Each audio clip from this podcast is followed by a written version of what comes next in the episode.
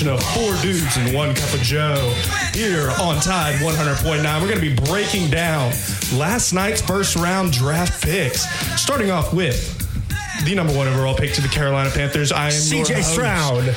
No, Aiden Dollins. It is not CJ Stroud. Anthony Richardson. It was Alabama's own Bryce Young going number one overall to the Carolina Panthers, the first Alabama player drafted number one overall in the Nick Saban era. We are very happy for Bryce. He is the greatest quarterback in the history of Alabama football. Even though he didn't win a national championship, he's clearly got all the accolades. And seeing as how he went number one overall last night, it just kind of proves the fact. I'm your host, Hardy Graham, joined by, of course, Aiden Dollins, Seth Shirey, Seth Hopper behind the glass. Make sure to call in. Give us your thoughts about how you think the first round went last night at 205 342 9904. So let's get into this. There was some talk kind of spiraling, spiraling around yesterday, the day before. Maybe Will Levis might climb up there. His odds jumped up to plus 400 to go number one overall. Clearly, that didn't work out. Aiden, the Carolina Panthers got this one right. I, I, mean, he is the guy that sh- was the surefire number one pick, was the guy that the Carolina Panthers desperately needed to fill a massive hole on their team and try to make some progress towards becoming a half decent football team. You know what? You know what my favorite part of this pick is? Is it's not just that Carolina returns all five starting offensive linemen, including one Bradley Bozeman. Shout out Tuscaloosa. It's not just that, despite the offloading of Christian McCaffrey and DJ Moore, that they do have weapons such as Adam Thielen uh, on this team. You know, They went out and, got Miles Sanders too. they too. went out and got Miles Sanders, who you know, say what you will, uh, better than average running back. Yeah. better than average running back. They also, it's not just that they have a great defense that doesn't put a lot of pressure on Bryce Young to sling it all over the yard at this next level of football. It's that the expectations in Carolina are tempered because they recently had who to this point is the greatest quarterback in their franchise's history, one Cameron Newton out of the Lee County Community College that we don't like to talk about. And it took him four years to get what was a passably decent team to a Super Bowl. So nobody's expecting Bryce Young to come in and light the league on fire and go 15 and 1 right out of the gate. He's got time to adjust to the NFL too. And and I, I don't think there could have been a more ideal scenario. I think people around here really wanted to see Bryce go play with DeMeco and, you know, live it up in Houston. But the thing about this Carolina Panthers selection is that he's currently playing in the probably one of the worst quarterback divisions in all of the National Football League, where Derek Carr is currently sitting as the best quarterback, in my opinion, with the New Orleans Saints. You are biased. You, You can see talk this about Taylor gold-colored Heinicke all that you want. Tyler Heineken is the best quarterback. today. Huh? We're double teaming you. Yeah, no, it's, fans in the uh, building. No, honestly, honestly, seriously, who I was going to say is up until this point, Baker Mayfield was the best quarterback in the NFC South. I mean, you can toss it that way. I like to No. consider that Derek Carr is a better quarterback than Baker Mayfield. Um, but pretty much up to this point, you know, you can toss it either way. Baker's had some injury kind of issues the past couple of years that have kind of derailed that. But aside from one, you know, really good breakout season where they went to the playoffs, Baker has been very up and down. But, you know, Bryce Young gets the chance to step into a division where he's going to get to play some pretty mediocre to kind of good quarterbacks. He's got six wins on the schedule already. I mean, I don't see a team in the NFC South that beats this Panthers team this season. Aiden, I, know we love Bryce. We love Bryce so much. There's only so much Bryce can do to turn around a team that straight up was not good. Brother, did you not watch what that team did after they got rid of the ghoul Matt Rhule? I yeah, I'm well aware, and they beat the Saints. I'm just saying, I think we need to pump the brakes on the Panthers' expectations just It's- a tad. Shun the non-believer. Shun the hey, non-believer. if you think Bryce is going to walk in there day one and win the division, go to the playoffs, then you know kudos to you. I don't think that there is enough surrounding this Carolina Panthers team, and Bryce will get something that he hasn't had in Tuscaloosa, a decent O line, like you mentioned. So you know, sitting around in the pocket is going to be a little weird for him. He's going to have to learn how to stand in that pocket and not just improvise at a crazy high intelligent level. why? Why?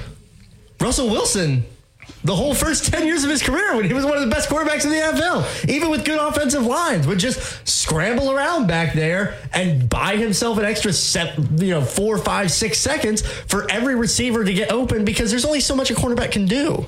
Russell Wilson also happened to have the Legion of Boom, which is why I mean they had success. This is what I'm Years. saying. You didn't pay attention to the Carolina Panthers defense after Matt Rhule left. I, I there are some big holes on that defense. Um, you know, right now, just looking at that division as a whole, Bryce can absolutely step in, you know, and win some games. I mean, I can see them winning six, seven games. His rookie season is very, very doable. Um, you know, he's all level kind of guy. But let's move on to the next two picks because the Houston Texans pulled off one of the ballsiest moves I think I've seen in quite some time in an NFL draft, and it looks like it is going to work out perfectly in their favor. They couldn't decide between taking C.J. Stroud or Will Anderson, so they said, "Screw it, we'll just take both." Um, and they had, do- they had the draft capital to do so because I mean you know, they gave up a first round pick next year to Arizona, but they still have a first round pick in their back pocket, and so they get their quarterback of the future in C.J. Stroud, and you can sit there and look at the IQ test and all of that stuff. C.J. Stroud dismissed that, said I'm a football player, I'm not a test taker. Um, take that as you will, but you still get the guy who is coming into this draft as the number two guy, number two quarterback to come off the board. So now you get him, you fill that big hole, and you sure up your defense. DeMeco Ryans gets his edge rusher of the future that's going to be a staple in his Houston Texans defense for hopefully the next 10, 15 years. Seth, do me a favor and look up on that computer in there if another team in NFL history has ever gotten to pick back to back in the top five in the first round of the draft. Because- Please find that out for me because I, I genuinely don't think it has happened. Yeah, I don't think it's happened, and I mean, kudos to them.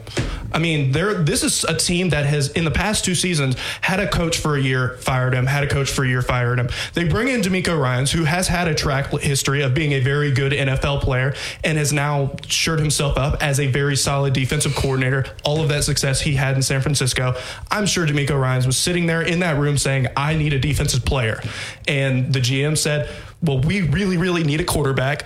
And DeMeco said, well, let's just go ahead and get both. We have the draft capital. We're going to go out there and do it. And so that is showing that they have faith in DeMeco Ryan, something that they haven't had in their past two head coaches, sending them off after a year. And it looks like Houston Texans are trying to turn a page. They get a guy like John Metchie back, you know, coming back off of his cancer treatment.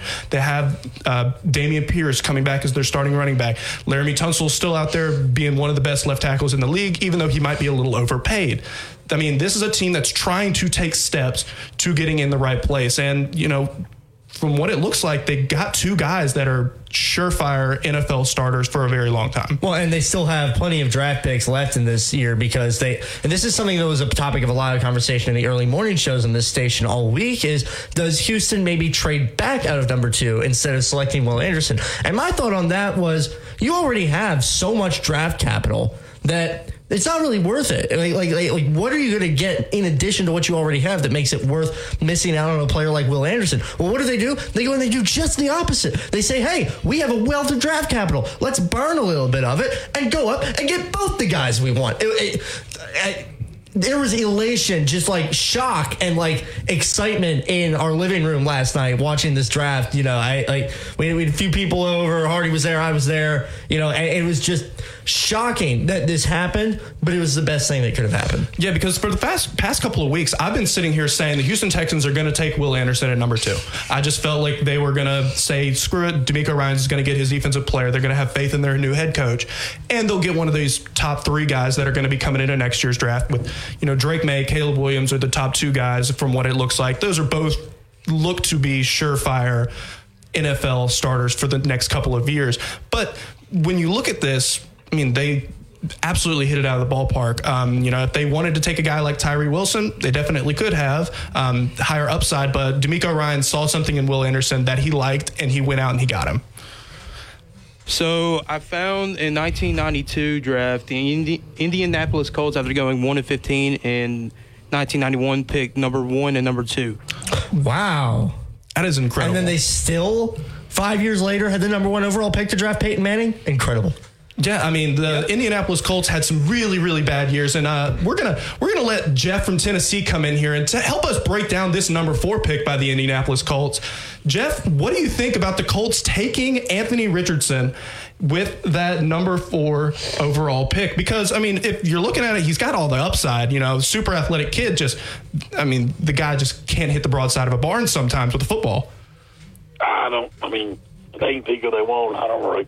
I'm not a Colts fan, so I don't really Terry, I mean, I saw him play against Kentucky. and He was terrible. So I mean, I don't think I don't think he's that good. He's pretty good, I guess. He's I don't think he's that good a quarterback, but you know, we have to wait and see him. He's got to prove it, prove it, see what he can do. I mean, you know, that's why they draft on potential. So that's what they draft on. I mean, I mean, everybody says Bryce Young's too short. You talk to Alabama fans, they think he's the greatest thing that, there ever lived. So he's, he's the greatest quarterback in that school's history. So we'll we'll find out and see. You know, he's got to prove it all over again. I don't care if he's number one pick or, or Mr. Irrelevant. I completely agree. Yeah, Jeff, that, that, that, that's definitely a rational thing to say. But You know, Jeff, tell I, me. I, I'm a Kentucky fan, and Will Levis didn't get picked. I mean, and that's fine. Hey, he'll, he'll wind up somewhere. Uh, whoever, he, whoever he whoever he goes to, he's got to prove it all over. yeah, I'm sure Seth Hopper's. Tennessee Titans would love to take him right there in the second round. Well, what, what I'm just saying, why why why he didn't get picked? Because he's in Kentucky. If he's in a place like Alabama or Florida and put them numbers up, he'd be an All American. He'd be all night long. He went to a place like Kentucky. It's not a football school, and everybody knows it.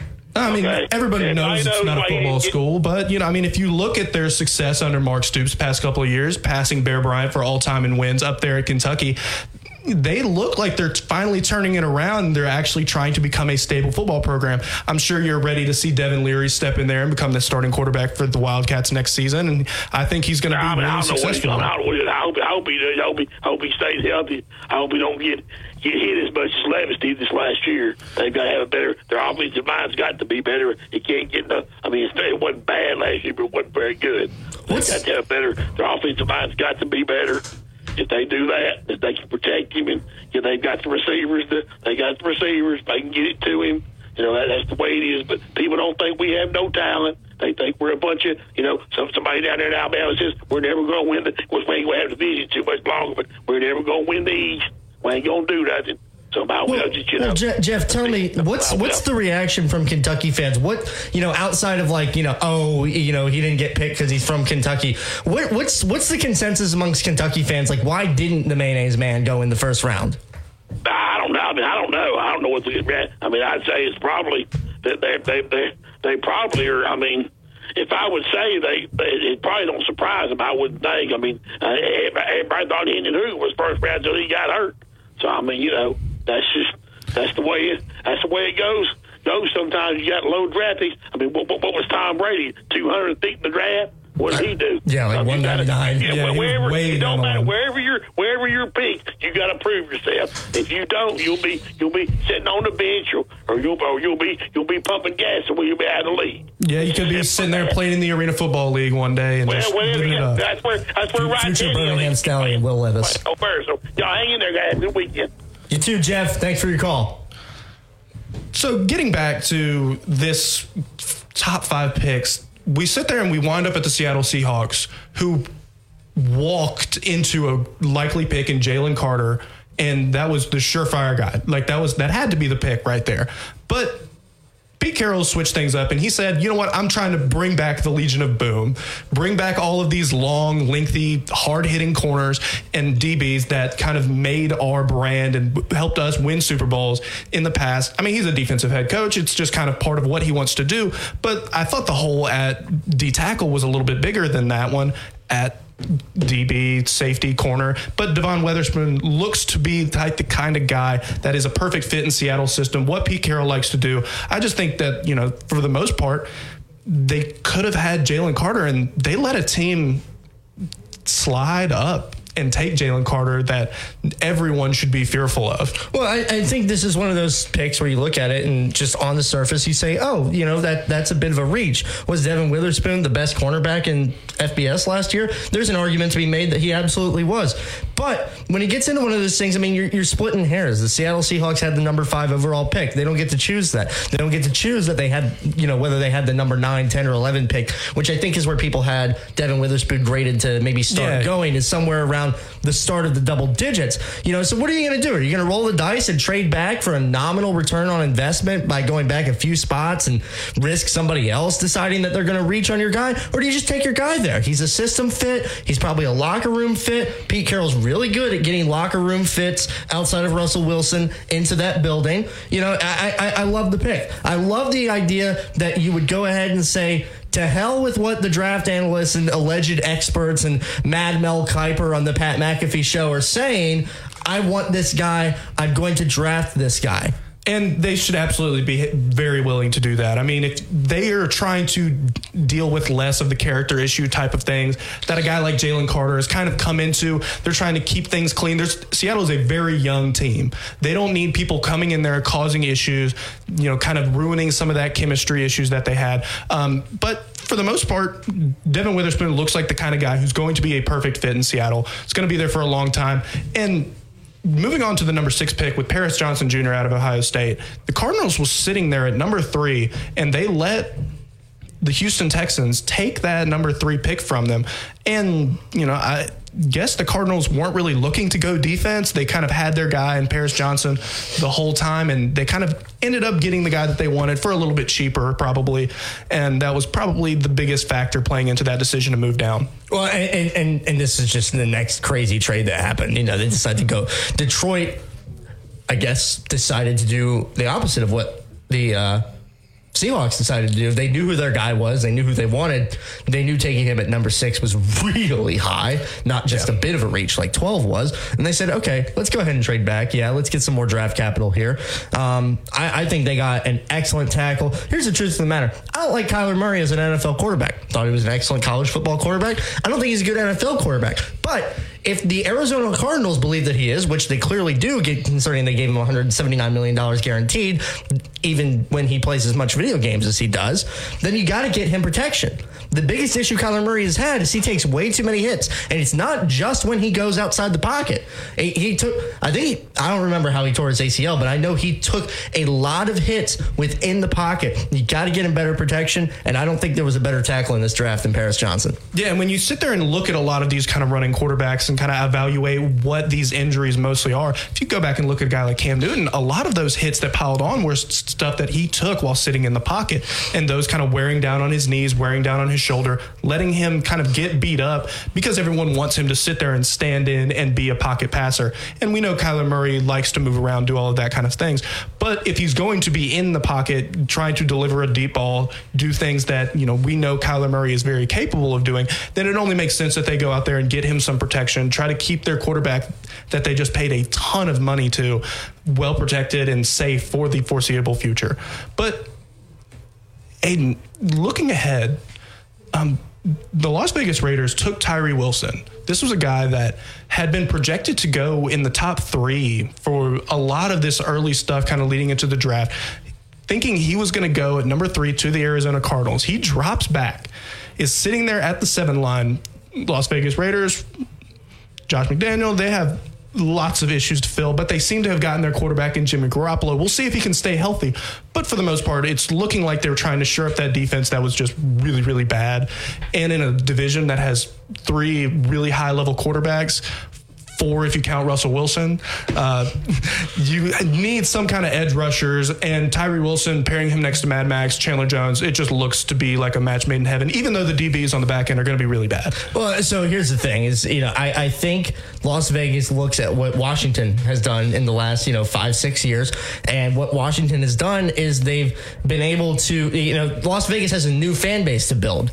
They they they have they completely excommunicated themselves from the Oakland faithful, and they're trying to build a new fan base in Las Vegas. And you're not going to do that going four and thirteen and adding piece by piece and winning one or two more games a year. You, you should to, tell the A's owner that. I you know I, I will try to get that message through to him as best as I can. But you need to do something that makes your team exciting. You need to do something that makes your team immediately at least like a you know seven and 10, 8 and nine, nine and eight kind of team to get people to want to put their butts in the chair and start building your fan base up. And the way the Commanders tried to revive their franchise's fan base was they said, we're going to have a dominant front seven. You're going to watch sack after sack after tackle for loss after fumble after sack and it worked. People started coming back to games. People got excited about the team again because it was fun to watch. So I think when you pair Tyree Wilson with Max Crosby, I mean, they're going to be Jones, one of the best, you know, front fours absolutely. in the entire league. They're going to disrupt every pocket in the AFC West. They're going to win some football games.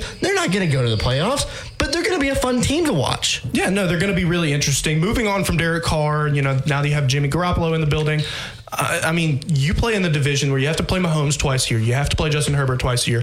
You have to play Russell Wilson. He's kind of gone off the cliff a little bit, but we'll see what Sean Payton can bring out of him his first season in Denver. I'm sure there will be some little bit of level up. Uh, last year, his season with Nathaniel Hackett was just atrocious by all accounts that everyone you know kind of expected it would be.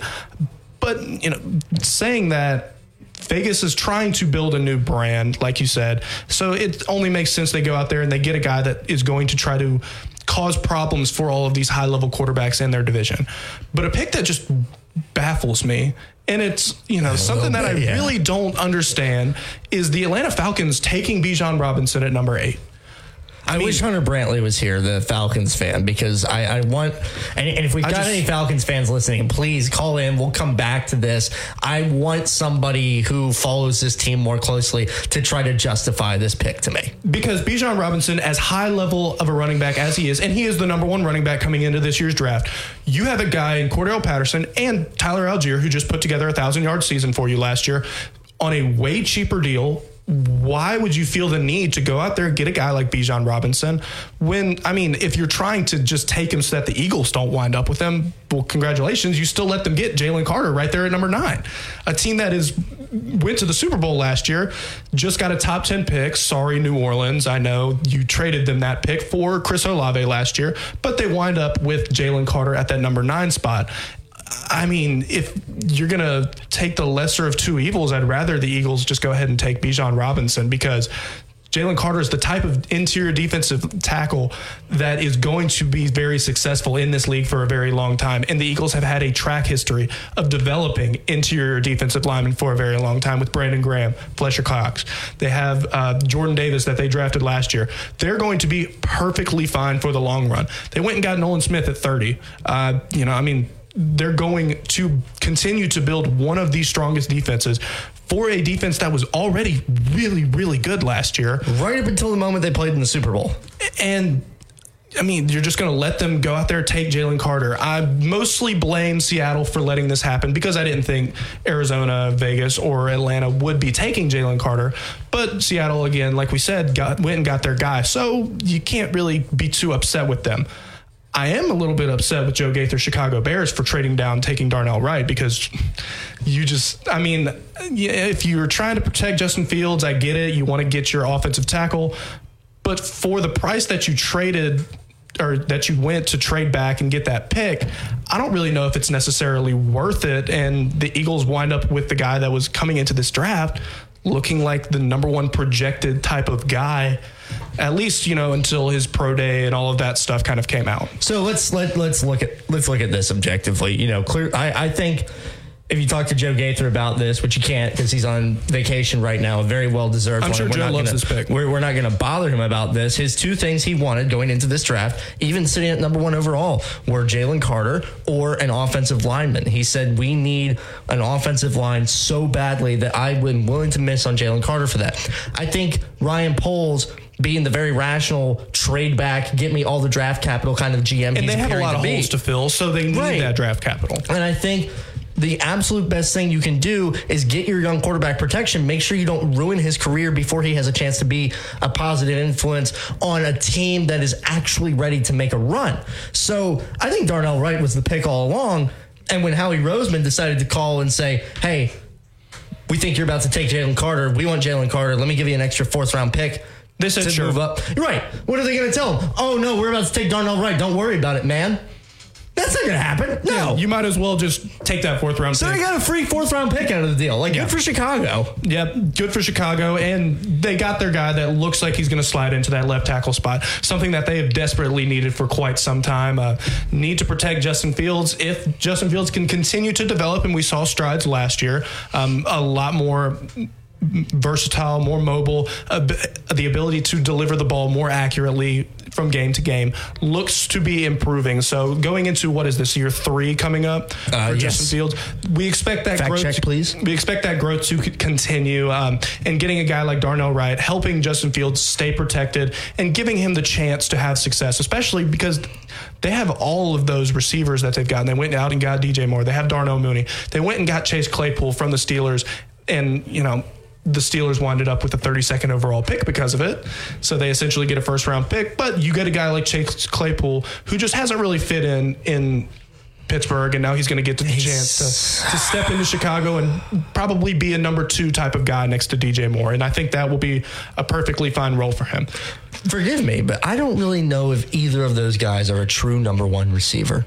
I don't think so, but I think on that team you have three number twos. Okay. So And that's probably good so enough. spreading that ball around, getting Justin Fields the chance to distribute. Uh, you still have guys like Cole Kmet sitting around that can catch passes as well. They're going to be able to give Justin Fields plenty of opportunities to distribute the ball. Cole Kmet was a serviceable fantasy tight end for me last season, so Yeah, he seemed to be servicing you pretty pretty well from time to time. Get On get you a couple of touchdowns here and there throughout the season. But moving on to the number 11th pick, because I know our very own Seth Hopper really really enjoyed this pick, uh, taking Peter Skoronski out of Northwestern, kind of the offensive tackle, offensive guard hybrid, can slide pretty much anywhere on that offensive line, maybe even slide in into center if they really need him to. But from what it looks like, Seth, are you pleased with this pick by your Tennessee Titans? I am very happy. I either wanted him or Paris Johnson. I wanted us to trade up with Detroit and get Paris Johnson, but that didn't happen. But I'm very happy with this pick.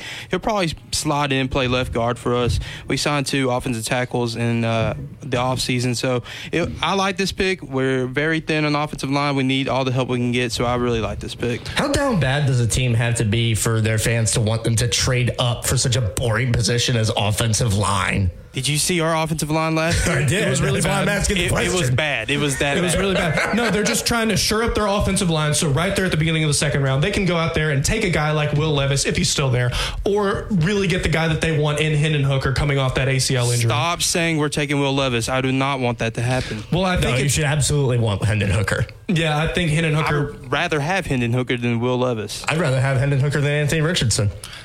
I'd rather have Hendon Hooker than CJ Stroud. I don't know. I mean, I would probably take CJ Stroud over Hendon Hooker, but the AR-15 stuff. I mean, he can't hit the broadside of a barn from time to time. We'll see how he develops in the Colts system. You know, their their track record of one and done quarterbacks has been kind of hit or miss. But when we get back from this break, we're going to break down the next Alabama player to go off the board with the number uh, 12 overall pick, the Detroit Lions, Jahmyr Gibbs. This is Cup of Joe here on Tide 100.9, your home for Alabama Crimson Tide sports.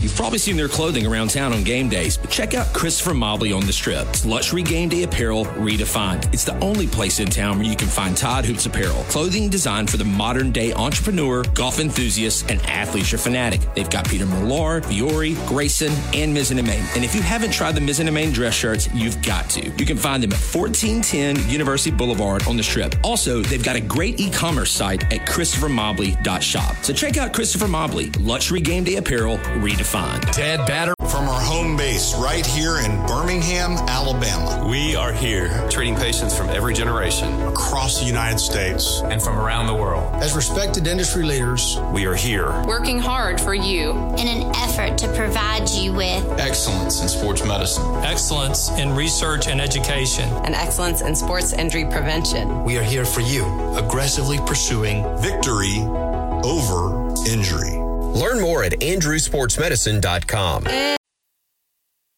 The universal truth of women's shoes. The cuter they are, the more they hurt. You have to put your best foot forward, and if your best foot is an ugly shoe, oh my goodness. Lisa Ann thought she had to choose between looking good and feeling good until she got fitted for arch supports at the Good Feet store. Now I can wear the shoes that I've picked out because I like the way they look, not because they were comfortable. Good Feet relieved her pain and her fashion dilemma. Stop by or schedule your free fitting at goodfeet.com. Tide 100.9 Tuscaloosa weather. The sky partially sunny this afternoon. Tuscaloosa's high 76 degrees. Tonight, fair with a low at 55. Warm tomorrow, partly sunny during the day, the high 80. A chance of showers tomorrow night. Sunday, rain during the morning hours and cooler, the high 69. I'm James Spann on the ABC 3340 Weather Center on Tide 100.9. It's 70 degrees in Tuscaloosa. Alabama Crimson Tide lives right here. Tide 100.9. This is a Town Square Media Tide 100.9 Sports Update. I'm Aiden Dollins with your Tide Sports Update. Bryce Young became the first Alabama player in the history of the common NFL draft to go number one overall to the Carolina Panthers last night at the 2023 NFL Draft. The Houston Texans gave up the number 12 overall pick this year, their second round pick this year, and their first and third round picks next year to move up and take Will Anderson at number three after selecting CJ Stroud at two. And the Lions took Jahmyr Gibbs at number 12, giving Alabama three first round draft picks in the top 12 selections. This has been a Town Square Media Tide 100.9 Sports Update. For more info on these stories and more, download the Tide 100.9 app.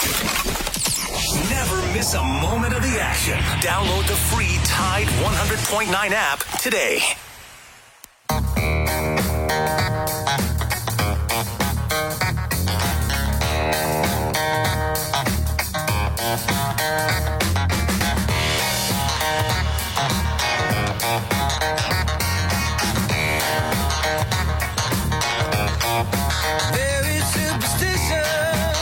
We are back here on Four Dudes and a Cup of Joe, breaking down this NFL draft first round and talking about a little bit of superstition. Drafting first round running backs is something that has been kind of sketchy in years past, Aiden. I don't really know. I feel like the Detroit Lions kind of reached on this one, but what do you think about it? I, I, I think the only thing crazier than two running backs going in the top 12 in the year of first round running backs are dead is the kind of savings and service you can get over at Derek Daniels State Farm uh, here, right, right here in Tuscaloosa. Localized service. He's very focused on setting you up with exactly what you need an individualized plan that fits the entirety of your life home, auto, motorcycle, RV, the lot of it. Derek Daniel does it. Go out and see Derek Daniel today. I should have his address memorized, and I do not because I'm not that great at this job. But you can find him online, Derek Daniel State Farm. Give him a Google.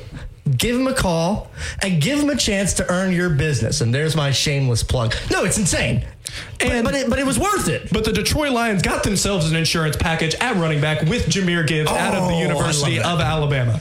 Because D'Andre Swift, we all know he's been hurt year after year. He hasn't really quite fit out, filled out in that role there. Jamaal Williams has left. He is now a part of my New Orleans Saints. So they are in need of running back. Some might say that they reached a bit, some might say a good bit, taking Jahmyr Gibbs. But his versatility at that position is something that really cannot be ignored. Um, he's the type of guy that's going to fit, plug in, and really just provide them a lot of third down opportunities, passing the ball, give Jared Goff yet another guy to go out there and run that really high powered offense that scored a ton of points last year. Because for the most part, Jahmyr Gibbs was really good at Alabama last year. Um, I don't think there's any way to stress that. You can look at some of the bad moments he might have had here and there, dropping a pass against Tennessee, but he looks like the type of player that's going to be able to take that next step and really be a starting running back in the National Football League. And the Detroit Lions seem to have found themselves a guy that fits their system, fits what they're trying to do. They went out there. Dan Campbell is trying to continue to shore up that offense, and they had a pick sitting there at number 18, I believe. So they, you know, they were willing to go out there, take Jahmyr Gibbs, and wait to draft their linebacker later in this first round. But following that up with their in division rival, the Green Bay Packers. I mean, every single Packers fan I've talked to, I mean, they're probably on on watch right now because they had JSN sitting right there at number 13, ready and willing to be taken. And they went out and got a guy in Lukas Van Ness who looks to be the part player. looks to be the part is an exceptional player is going to try to be that next Clay Matthews guy for the Green Bay Packers for a very oh, long time. Say that. But with a you know I don't want to say a rookie quarterback, but a quarterback making you know his first real starting appearance in the National Football League as a continuous starter, not just a one a one week stopgap. An immunized start. I mean, you need to go out there and get this guy as many weapons as you possibly can. They have Christian Watson. They have still Randall Cobb. Allen Lazard went and signed with the Jets, so he's over there with Aaron Rodgers. They need a guy at receiver, and JSN was the guy that a lot of Packers fans that I've talked to seem to want at that pick. Uh, Houston traded out of 12, so they weren't going to take him. So he kind of wound up right there, ready and available for the Packers to take. And they decided to go and take the edge rusher out of Iowa, who really didn't play a lot of games for Iowa last year. But and a lot of that had to do with some older players in the program getting more opportunities on the field, right? And that's how it works. You know, I think we know this from Nick Saban. You know, even if you have a young hot shot guy sitting on the depth chart somewhere, um, if you've got dudes that produce well enough for you and they've shown loyalty to your program, they're going to get the playing time. That was the case with the guys in front of Lukas Van Ness out in that cornfield. Um, it, it, it baffles me that this is what they did because Goods Goods has shown a strong desire to spite Aaron Rodgers. And the team does need another wide receiver because I'm sorry, but I think Randall Cobb is actually older than Marvin Harrison was when he retired at this point. At least that's how it feels. Yeah, it definitely feels that way. And Jeff from Tennessee can probably get us some info on that one. But looking at the Packers, I mean, this is a really heavy receiver draft. We all know the top four guys went off the board last night, uh, kind of all in a row right there, starting there's with the run. starting with the number twenty pick, but. The gap from those top four guys to kind of the next little wave really isn't as big as you probably think it is. And we've seen guys that are drafted in later position, later rounds at a, you know, very wide open position like that have a lot of success. Um, so, you know, them not taking a receiver right here is not the worst thing in the world, but it's not something I really saw them doing. Uh, just figured JSN was a perfect fit for them, helping Jordan Love get himself a new receiver, a high level talent to pair up with Christian Watson.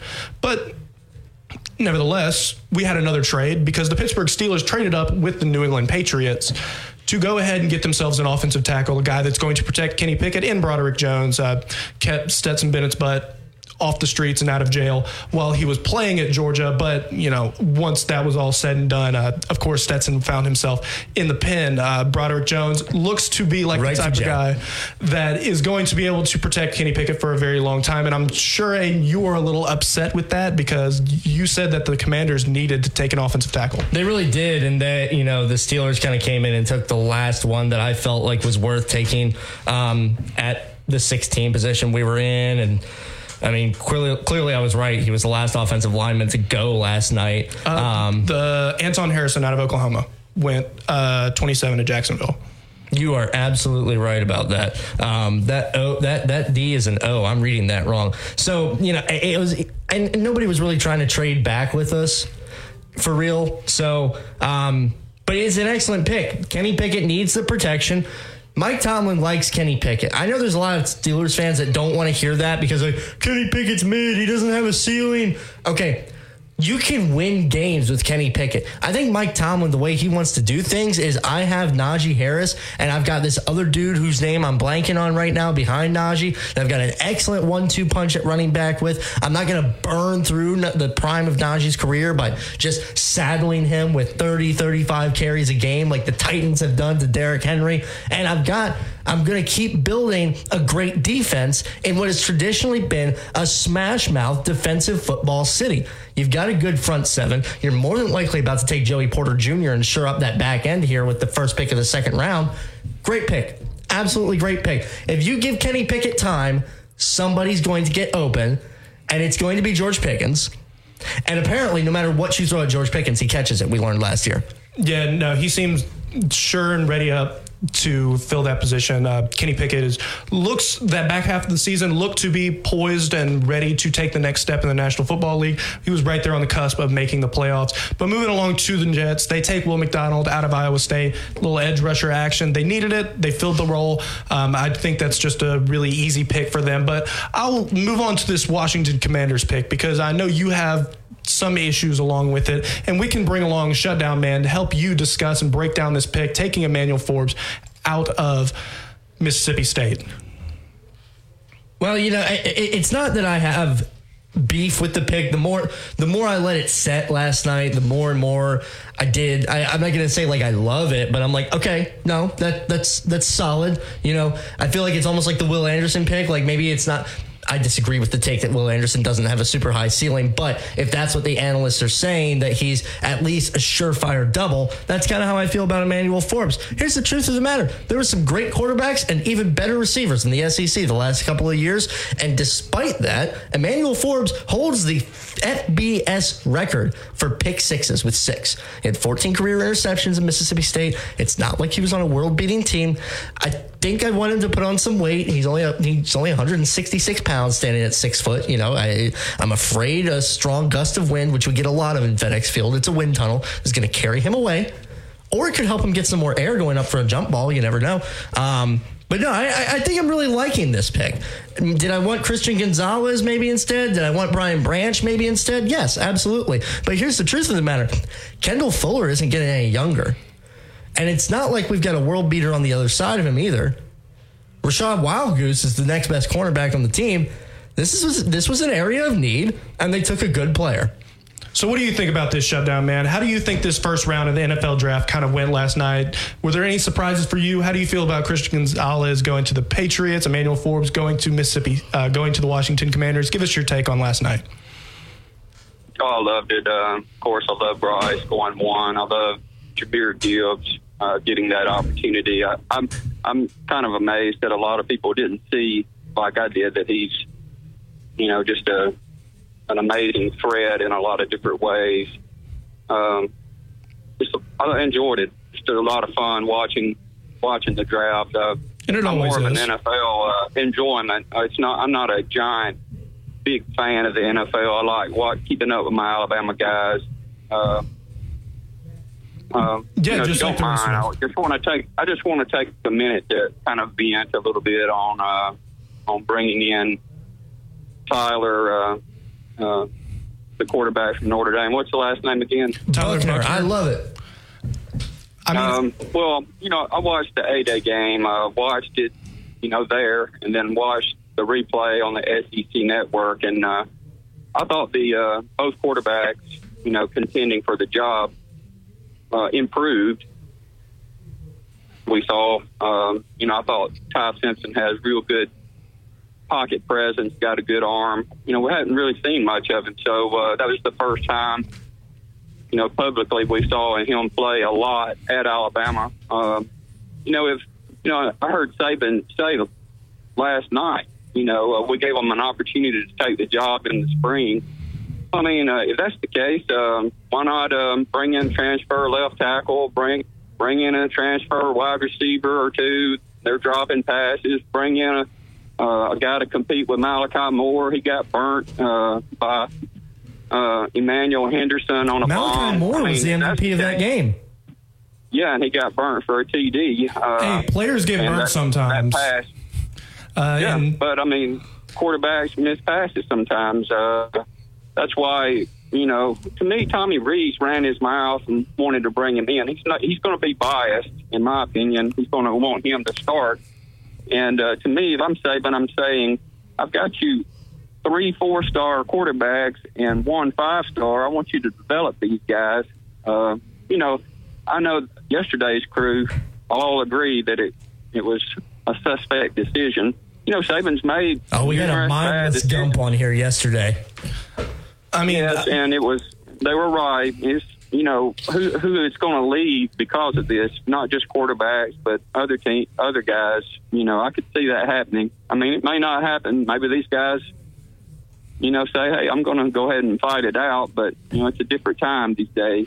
Well, But- shutdown man, I Uh, really like this move by Nick Saban because it brings in a different variable to this quarterback room that all of these guys hadn't really seen. They've been sitting there talking to each other, competing with each other, and they really, you know, I guess haven't seen Nick Saban hasn't seen enough progress from these guys. So he's going to go out there, bring a guy in, and say, "Hey."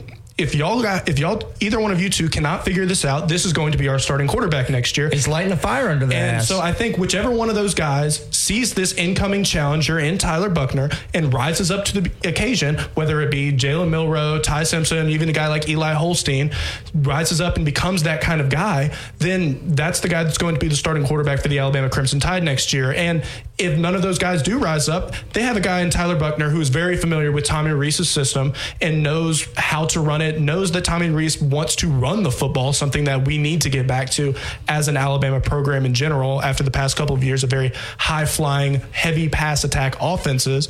So I don't really see too much of an issue with it. And if Tyler Buchner ends up becoming the starting quarterback for the Alabama Crimson Tide. I wish him the best of luck, and I hope if one of these other two guys that are currently sitting there at that kind of 1A, 1B spot transfers out, then they have success wherever they might wind up.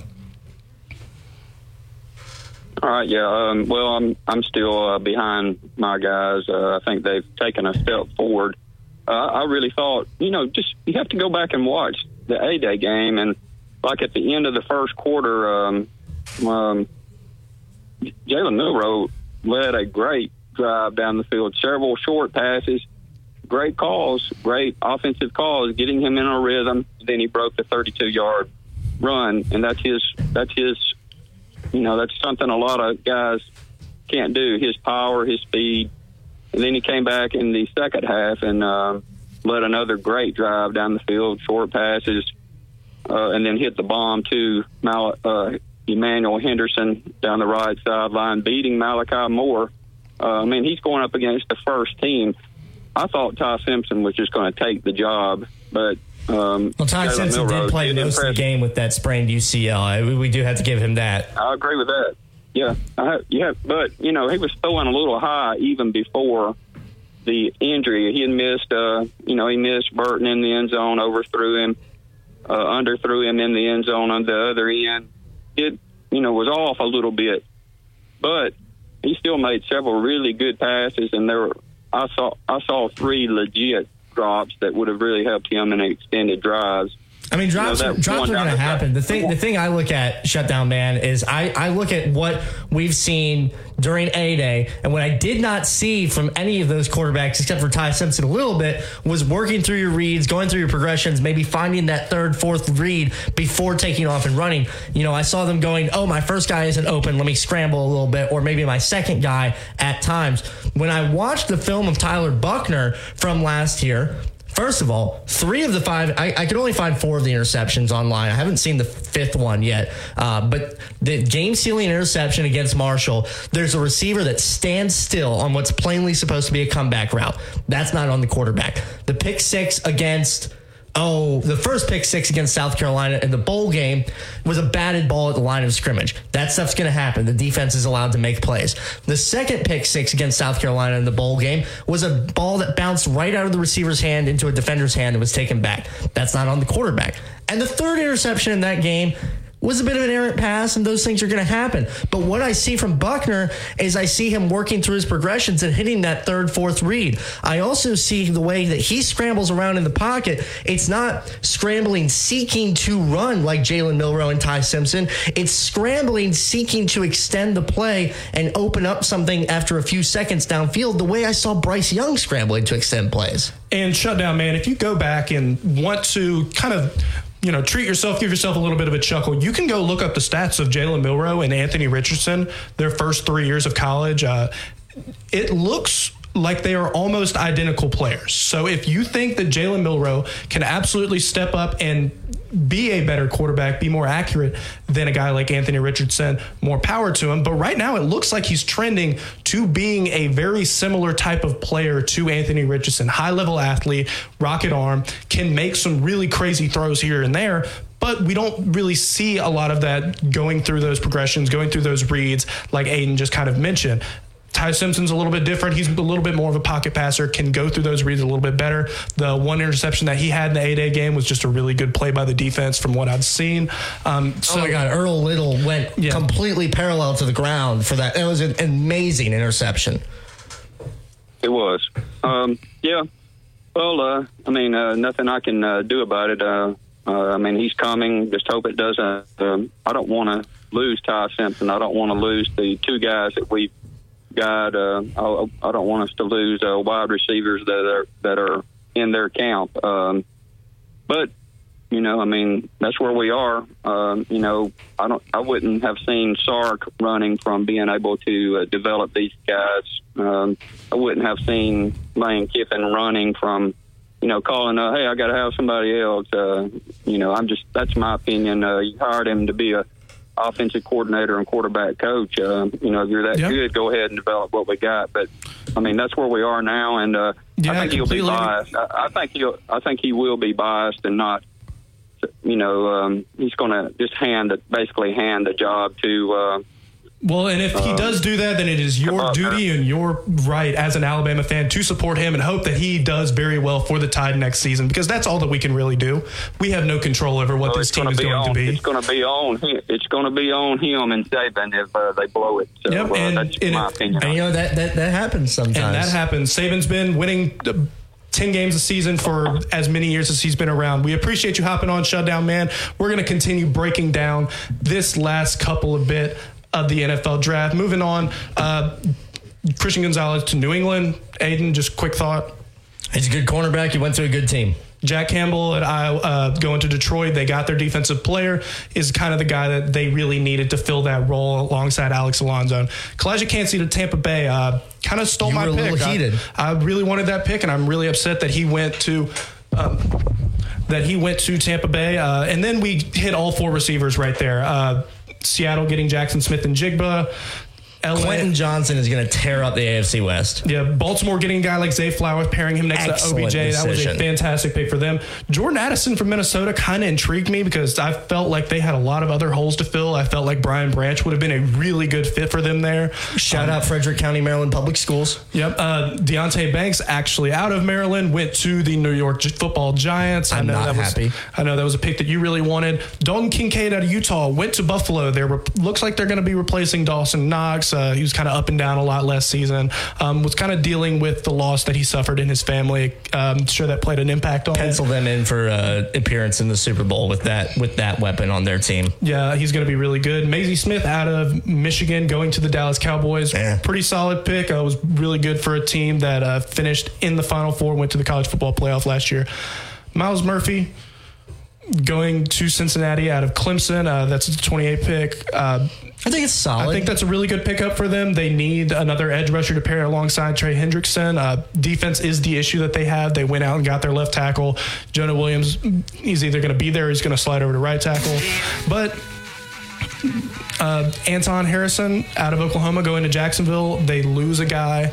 Um, yeah, Cam Robinson yeah, Cam got Robinson himself suspended, Got himself dope. suspended. So they need needed a guy to fill in that offensive tackle spot, and it gives them some extra depth whenever he comes back. My New Orleans Saints take a guy in Bryan Bresee, who I think is going to be really good, really good scheme fit for the New Orleans Saints out of Clemson. Was When hurt a lot last year, so we will see if he stays healthy. The Saints have been dealing with the injury bug the past couple of seasons. We hope that that does not catch Bryan Bresee as well. Nolan Smith out of Georgia, fantastic edge rusher, ran like a four three something at the combine, crazy fast. He's going to slide right in there to that He's elite Philadelphia good. defense. Um, Felix Anudike-Uzomah from Kansas City, Missouri, just going back home. We're really happy to uh, see him go to Kansas City, join the Super Bowl winning team. This has been the Sunday Spin takeover of Four Dudes and a Cup of Joe here on Tide 100.9. We appreciate everybody listening. You can catch us on Twitter at the Sunday Spin, or feel free to follow along on Tide 100.9. Read anything that you might see. This has been Hardy Graham, Aiden Dollins, Seth Hopper, and Sep Shirey. We appreciate you listening. We'll catch you next week here on Cup of Joe. Rock and roll! but you.